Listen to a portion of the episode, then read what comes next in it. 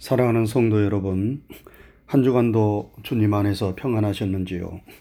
주님의 평강이 때마다 일마다 여러분과 함께 하시기를 주님의 이름으로 축원합니다. 오늘은 교회력으로 성령 강림 후 다섯 번째 주일입니다. 그래서 주일마다 성령의 열매들을 살피는 가운데 은혜를 나누고 있습니다. 우리가 성령 충만하면 성령님께서는 우리의 인격과 삶 속에서 성령의 열매들을 맺게 해 주십니다. 우리가 그동안 사랑, 희락, 화평의 열매를 살펴보았고, 오늘은 성령의 네 번째 열매인 오래 참음의 열매를 살펴보고자 합니다. 여러분, 하나님께서 우리에게 성령을 주신 것은 성령의 아름다운 열매들을 맺도록 하기 위해서입니다. 우리가 성령을 받아 하나님의 자녀가 되었음에도 불구하고 성령의 열매를 맺지 못하는 삶을 살고 있다면 그것은 잎만 무성한 무화과 나무와 같은 것입니다. 농부가 무화과 나무를 심는 것은 무성한 잎만 보기 위해서가 아닙니다. 농부는 열매를 바라고 무화과 나무를 심습니다. 열매가 많다면 잎은 무성하지 않아도 좋습니다. 그것은 농부가 바라는 것이 열매이지 잎이 아니기 때문입니다. 예수님은 열매는 없이 잎만 무성한 무화과 나무를 보시고 실망하셨고 저주하셨습니다. 하나님이 우리에게 바라시는 것도 마찬가지입니다. 우리가 우리의 겉을 얼마나 아름답고 화려하게 꾸몄는가 하는 것은 하나님의 관심사가 아닙니다. 하나님이 여러분과 저에게 바라시고 원하시는 것은 우리의 인격과 삶 속에서 맺혀지는 성령의 열매들입니다. 그 열매들이 우리들의 인격과 삶 속에서 풍성하게 맺혀지고 있다면 하나님은 그것들을 바라보시며 한없이 기뻐하시고 영광을 받으실 것입니다. 성령의 네 번째 열매는 오래 참음의 열매입니다. 성령님은 우리로 하여금 오래 참도록 하십니다. 다시 말해, 끈질긴 인내를 주신다는 말씀입니다.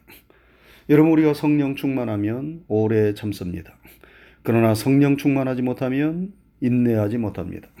분노를 쉽게 터뜨리고 혈기를 부립니다. 어려움을 견뎌내지 못하고 쉽게 좌절하고 절망합니다. 우리에게 어떤 어려움, 어떤 난관이 있어도 오래 참고 인내하며 그것을 극복하는 힘이 있습니까? 오래 참음의 열매가 우리에게서 나타나고 있습니까? 그 사람이 바로 성령 충만한 사람입니다. 성령이 주시는 오래 참음은 억지로 인상 쓰며 마지못해 참는 것이 아닙니다. 속을 부글부글 끓이며 참아내는 것이 아닙니다. 그것은 참는 것이 아니라 용을 쓰는 것이고 참는 척 하는 것입니다. 언제 마음이 변하여 참지 못하고 폭발할는지 모릅니다. 성령님이 우리에게 주시는 오래 참음은 소망 중에 인내하는 것입니다. 내적인 평안을 유지하며 참는 것입니다. 마치 야고보서 5장에서 야고보서 기자가 말씀한 것처럼 농부가 땅에서 나는 귀한 열매를 바라고 길이 참아 이른 비와 늦은 비를 기다리는 것과도 같습니다. 여러분, 농부는 기다림의 철학을 가지고 농사를 짓습니다. 농부들은 다 위대한 철학자들입니다. 그들은 씨를 뿌리고 바로 거두려 하지 않습니다. 이른 비가 오면 씨를 뿌리고 늦은 비가 오면 수확을 합니다. 그때까지 그들은 소망 중에 기다리는 것입니다. 풍성한 수확을 소망하며 오래 참는 것. 그것이 바로 농부의 인내입니다. 소망이 없는 자는 참아내지 못합니다. 내적인 평안을 유지하지 못합니다.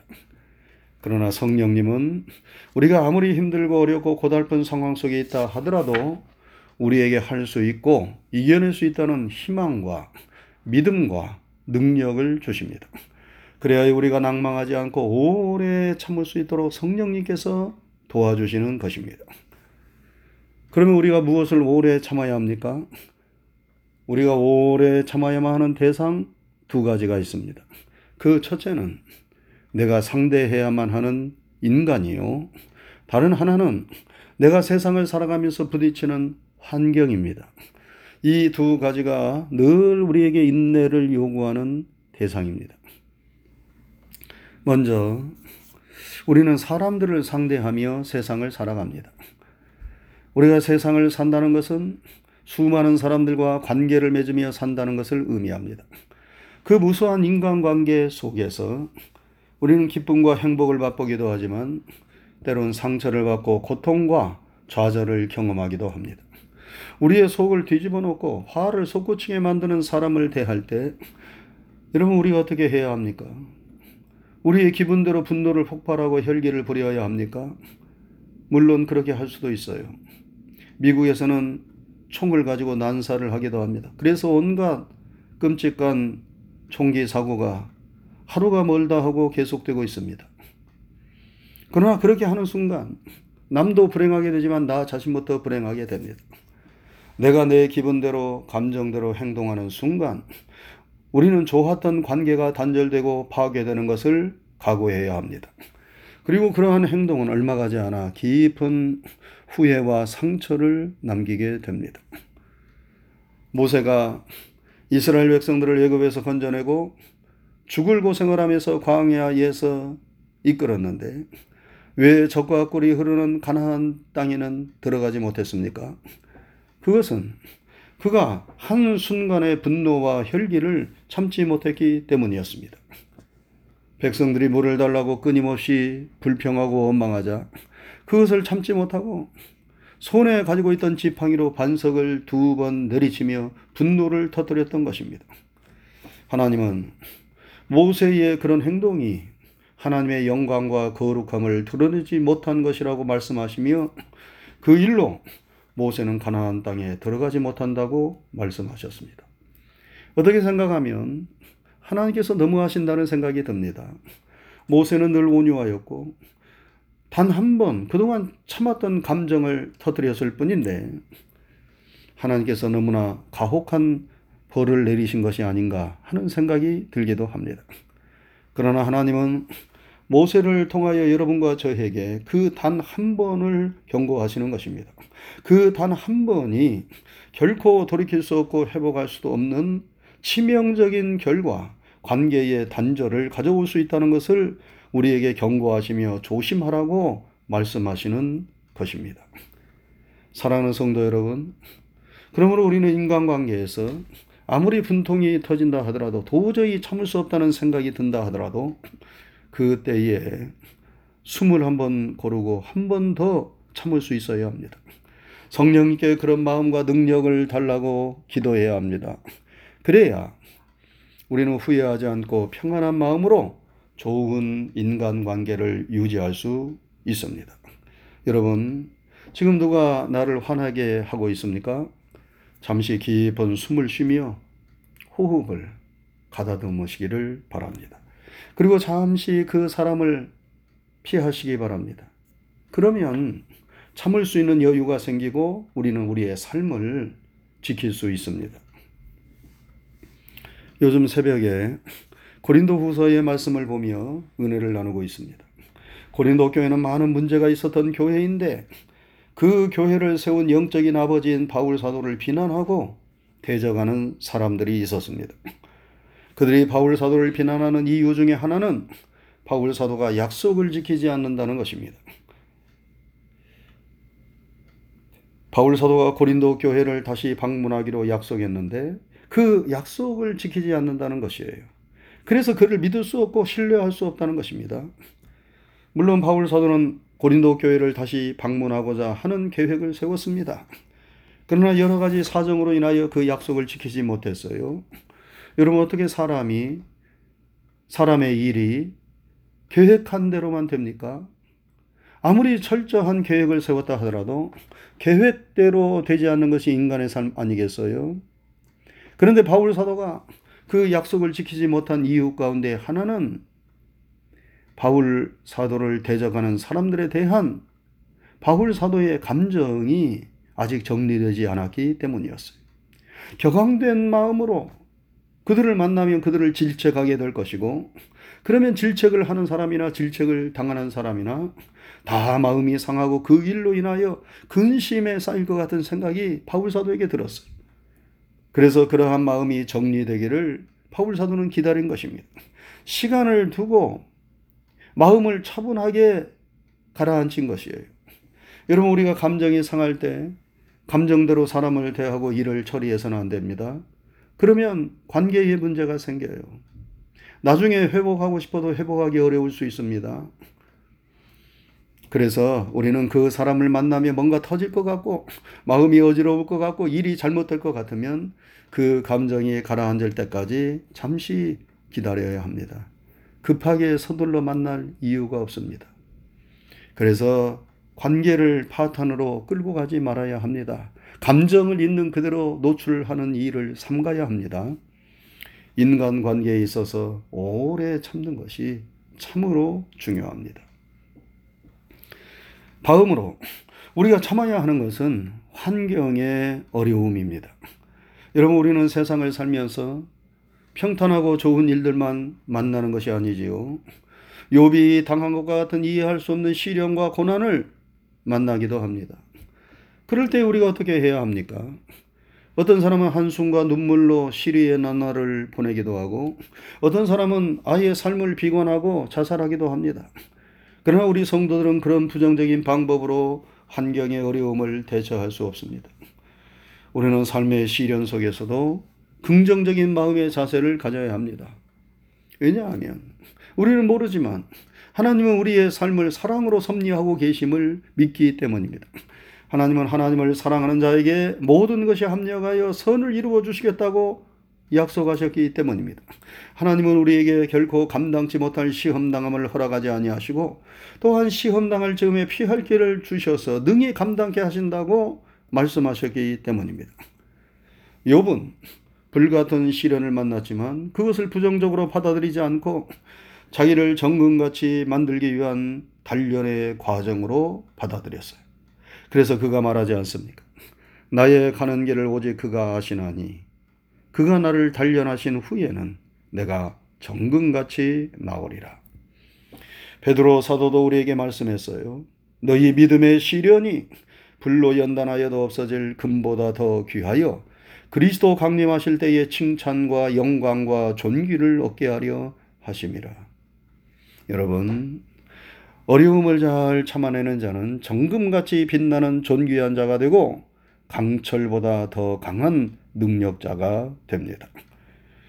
그러나 우리가 어려움에 쉽게 굴복하면 우리는 점점 약한 자가 되고 맙니다. 야고보서 기자가 이렇게 말씀했어요. 보라 인내하는 자를 보겠다 하리니 너희가 욥의 인내를 들었고 주께서 주신 결말을 보았거니와 주는 가장 자비로우시고 극률이 여기는 자신이라. 사랑하는 성도 여러분, 지금까지 여러분들이 겪어온 삶을 한번 생각해 보세요. 얼마나 힘들고 고단한 일들이 많았습니까? 그때에 여러분들이 삶을 좌절하고 포기했다면 어떻게 되었겠어요? 힘들었지만 잘 견뎌내서 여기까지 온 것 아니겠습니까? 어려움을 잘 이겨내면 반드시 좋은 날이 우리를 기다리고 있습니다. 이 세상이 우리를 배반할지라도 하나님은 결코 우리를 배반하지 않으시고 가장 좋은 것을 준비하시고 기다리고 계십니다. 그리고 결국은 하나님 나라로 여러분과 저를 인도해 주실 것입니다. 그러므로 삶이 여러분을 배반하고 힘들게 한다 하더라도 결코 낭망하지 말고 포기하지 말고 성령 충만함으로 성령님의 도우심을 받아 삶의 어려움을 잘 이겨내고 극복할 수 있기를 주님의 이름으로 축원합니다. 성령님께서 우리를 도와주실 것입니다. 우리가 성령 충만함으로 오래 참음의 열매를 맺으려면 예수님을 늘 생각하고 바라보아야 합니다. 여러분 예수님은 우리를 위하여 십자가를 지셨어요. 그 십자가의 부끄러움과 고통을 피하지 않고 참으셨어요. 십자가에 달리신 예수님을 마귀는 끌어내리기 위하여 네가 하나님의 아들이거든 십자가에서 내려와서 너 자신을 구원하라 말하며 예수님을 조롱하였지만 예수님은 끝까지 끝까지 인내하심으로 십자가를 지셨습니다. 그래서 히브리서 12장에 보면 우리에게 구름같이 둘러싼 허다한 증인들이 있으니 인내로서 우리 앞에 당한 경주를 경주하되 믿음의 주요 온전케 하시는 이인 예수를 바라보자. 저는 그 앞에 있는 즐거움을 위하여 십자가를 참으사 십자가를 참으사 부끄러움을 개의치 아니하시더니 하나님 보좌 우편에 앉으셨느니라 말씀했습니다. 사랑하는 성도 여러분, 인간관계의 어려움을 당하고 있습니까? 환경의 어려움을 당하고 있습니까? 어떤 불같은 시련을 만나고 있습니까?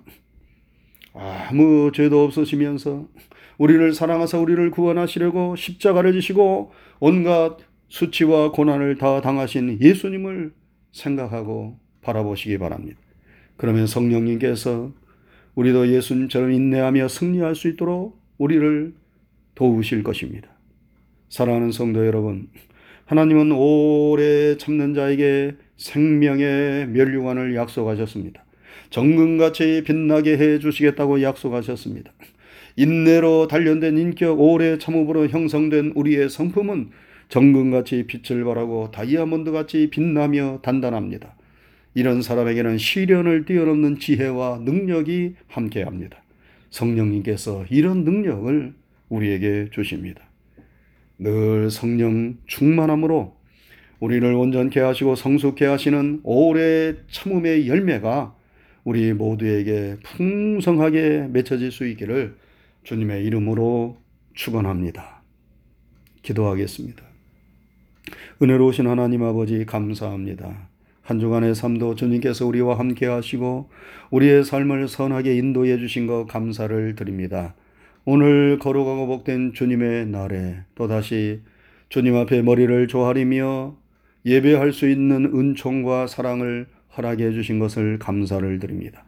우리의 드리는 찬양과 예배를 통하여 영광을 받으시옵소서. 우리가 성령 충만, 성령 강림의 후에 주의를 보내고 있습니다. 하나님 아버지, 성령의 아름다운 열매들이 우리의 인격과 삶 속에서 풍성하게 맺혀지기를 원합니다. 오늘 주신 하나님의 말씀, 오래 참음의 열매들이 우리의 인격에서 성품에서 많이 풍성하게 맺혀지기를 원합니다.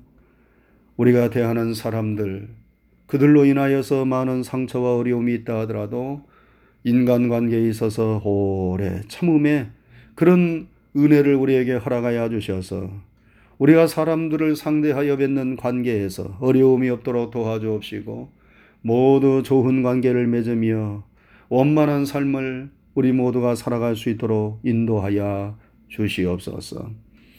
환경의 어려움에 대하여 오래 참을 수 있도록 도와주옵소서. 그리하여 어려움을 잘 견뎌내고 이겨낼 때에 하나님께서 더 좋은 길로, 더 선한 길로, 더 복된 길로 우리를 인도해 주시겠다. 약속하신 그 말씀을 우리가 체험할 수 있도록 도와주옵시고, 삶의 어려움을, 환경을 이겨내고 승리하는 하나님의 자녀들이 되게 해 주시옵소서. 한 주간에 되어지는 모든 일들도 믿음으로 주님께 맡깁니다. 오래 참음의 열매들이 풍성하게 맺혀지는 성령 충만한 한 주간이 되게 해 주옵소서. 감사를 드리오며 예수님 귀하신 이름 받들어 기도드리옵나이다. 아멘.